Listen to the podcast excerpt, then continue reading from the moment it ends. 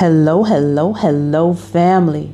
Welcome, welcome, welcome to season 5, episode 23 of Just Praying.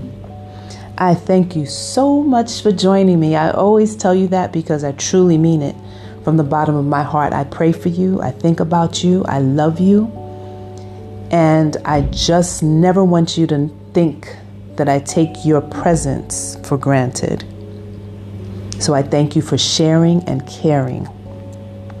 You know, I started sharing a word for the day just to set the tone, just to give the mind a way to start the day, to grow in awareness of how we function, and give us a goal.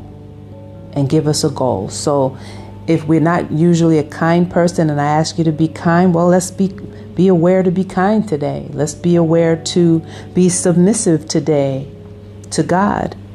You know, so there'll be words. It's not going to always be a word, but today's word is patience. Patience. Patience is one of the fruits of the Holy Spirit. Those are one of the things that God has asked us to behave in our character or to treat people with our character. God wants us to treat people as though we want to be treated.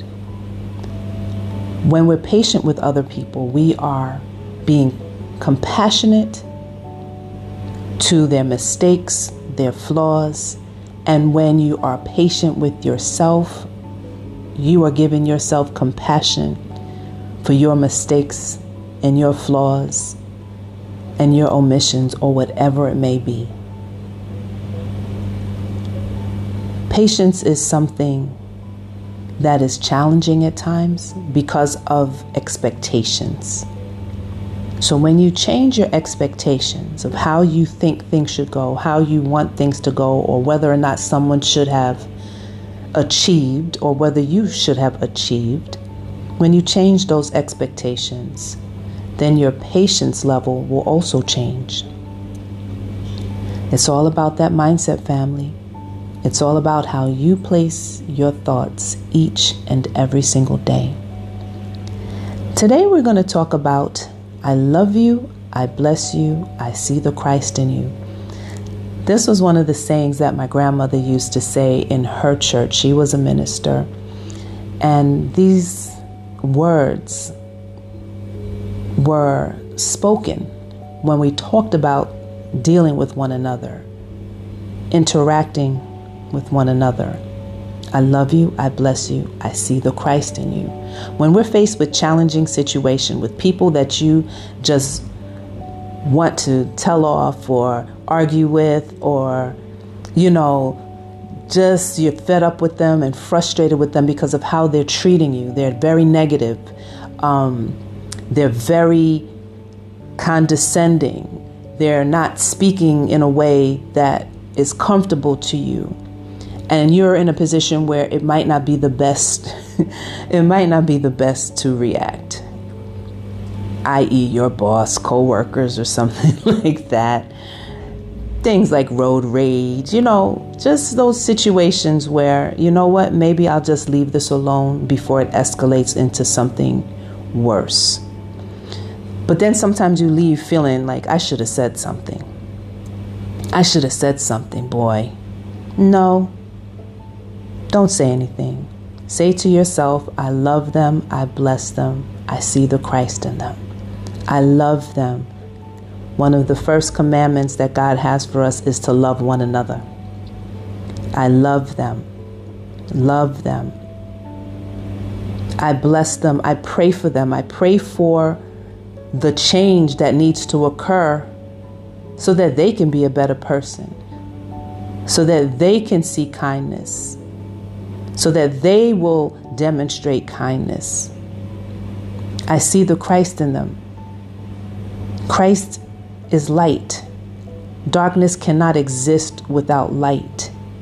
So choose to see the light in that person. Choose to see the Christ in that person. Choose for them what they cannot see for themselves.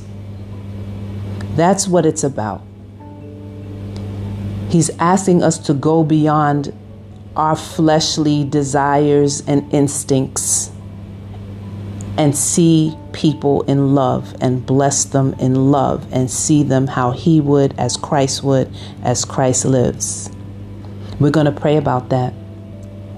And as I pray for you and with you, family, I'm going to ask that you hold me in prayer and going to ask that you hold each other in prayer and going to ask, yes, mom, I'm still saying gonna.